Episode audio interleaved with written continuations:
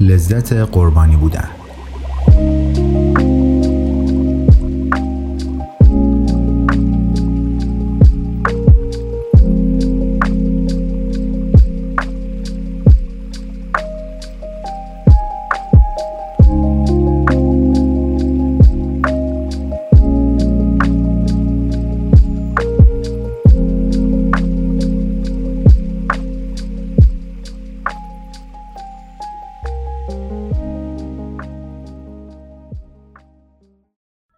باور اشتباه مسئولیت یا تقصیر به مردم این اجازه رو میده که مسئولیت حل مشکلاتشون رو به گردن دیگران بندازن. اینکه مسئولیت رو از کانال تقصیر از سر خودت باز کنی بهت یک نوع سرخوشی موقتی و حس حق به جانبی اخلاقی میده. متاسفانه یکی از اثرات جانبی اینترنت و رسانه های اجتماعی اینه که این روزها انداختن بار مسئولیت روی شونه آدم یا گروه های دیگه آسونتر از هر زمانی شده. در واقع این بازی تقصیر این هاست و شرم بر اونها باد خیلی پرطرفدار شده. حتی در بعضی جوامع اینترنتی به عنوان رفتاری باحال شناخته میشه. شما هم مثل من یاد توییتر و اینستاگرام فارسی میافتید؟ مترجم. منتشر کردن ناعدالتی ها در فضای عمومی بیشتر از هر نوع رویداد دیگری در رسانه های اجتماعی باعث تهیج عاطفی آدم ها و جلب توجهشون میشه. و برای کسانی که همش حس می‌کنن قربانی هستن پاداش هایی مثل حجم قابل توجهی از توجه و همدردی به ارمغان میاره. لذت قربانی بودن رو میشه این روزها هم در جناح راست دید و هم در جناح چپ. هم بین فقرا و هم بین پولدارها.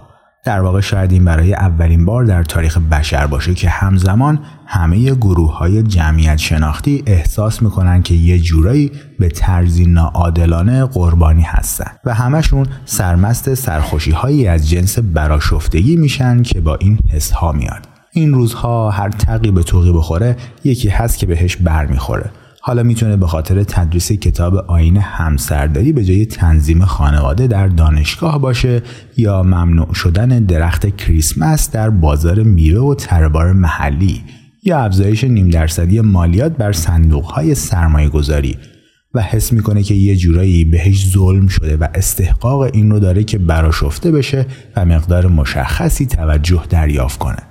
محیط رسانه امروزی اینجور واکنش ها رو تشویق می‌کنه. بهش دامن می‌زنه و اون رو در جریده عالم تا ابد ثبت می‌کنه. چون که خب برای رونق کسب و کارشون خوبه. نویسنده و مفسر رسانه‌ای رایان هالیدی به این قضیه میگه پرن براشفتگی.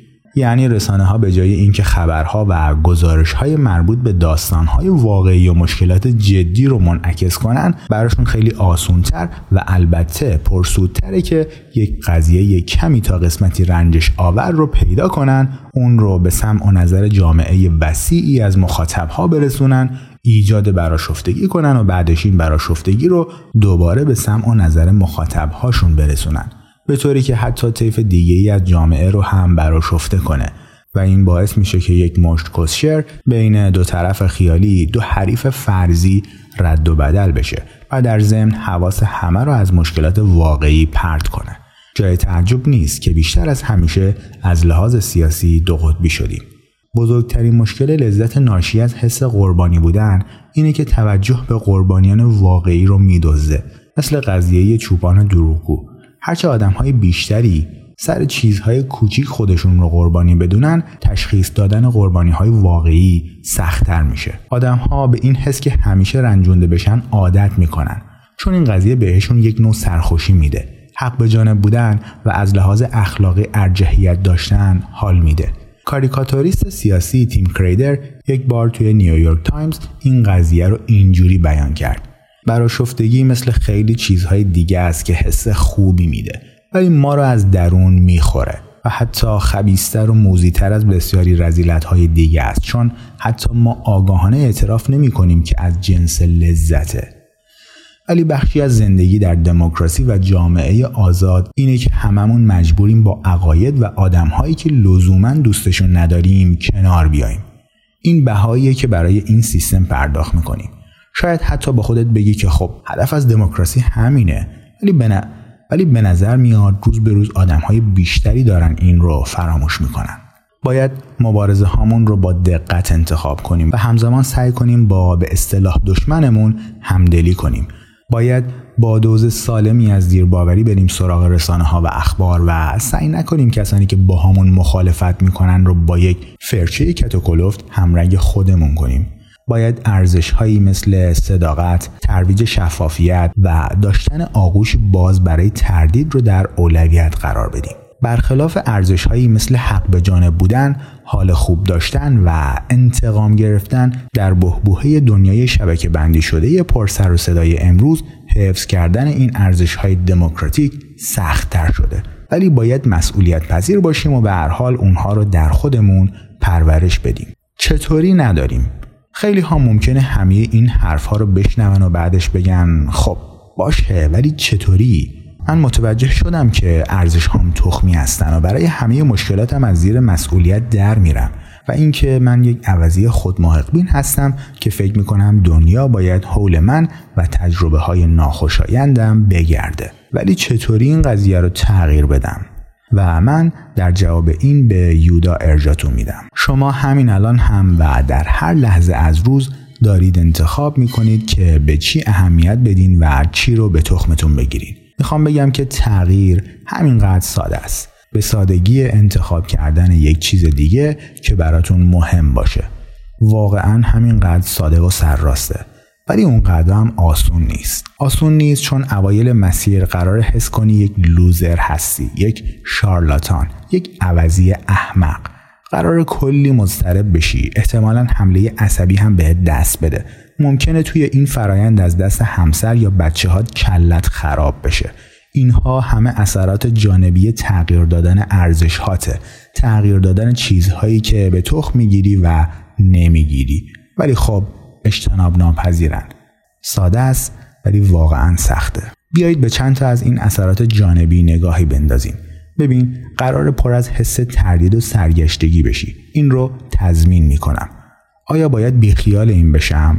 کار درست اینه؟ رها کردن ارزشی که سالها بهش متکی بودی کار راحتی نیست و تو رو سردرگم می‌کنه. یه جوری که نتونی خوب و بد از هم تشخیص بدی. این قسمت سخت ماجراست. ولی طبیعیه. بعدش حس می‌کنی یک شکست خورده ای چون به هر حال نصف عمرت رو بر اساس یک ارزش جلو بردی و الان که می‌خوای اولویت ها و معیارهات رو تغییر بدی و مثل قبل رفتار نکنی دیگه نمی‌تونی اون معیار قدیمی که همیشه بهش اعتماد داشتی رو برآورده کنی. و در نتیجه فورا حس می‌کنی یک متقلب بیهویت هستی. این هم طبیعی و البته آزاردهنده است. و قطعا بارها پس زده خواهی شد ولی پوستت کلوف میشه. خیلی از رابطه های زندگیت حول ارزش هایی که نگه داشته بودی ساخته شده بودن. پس لحظه ای که اون ارزش ها رو تغییر میدی لحظه ای که انتخاب می‌کنی درس خوندن از پارتی کردن مهمتره که ازدواج و تشکیل خانواده از سکس های بیبند و بار مهمتره که مشغول بودن به کاری که بهش ایمان داری از پول مهمتره تغییر مسیرت روی همه رابطه ها منعکس میشه و خیلی هاشون توی صورتت منفجر میشن. این هم طبیعیه و این هم آزاردهنده خواهد بود. اینها اثرات جانبی ضروری ولی دردناک این تصمیمه که جای دیگه‌ای برای خورد کردن ترهات انتخاب کنی. جایی که مهمتره و ارزش انرژی شما رو داشته باشه. وقتی که دارید ارزش هاتون رو از نوع ارزیابی می‌کنید در این مسیر با مقاومت های بیرونی و درونی فراوانی مواجه میشید. بیشتر از هر چیزی حس تردید و سرگشتگی میاد سراغتون و با خودتون میگید نکنه کاری که دارم می‌کنم اشتباهه. ولی همونطور که در ادامه خواهیم دید این چیز خوبیه.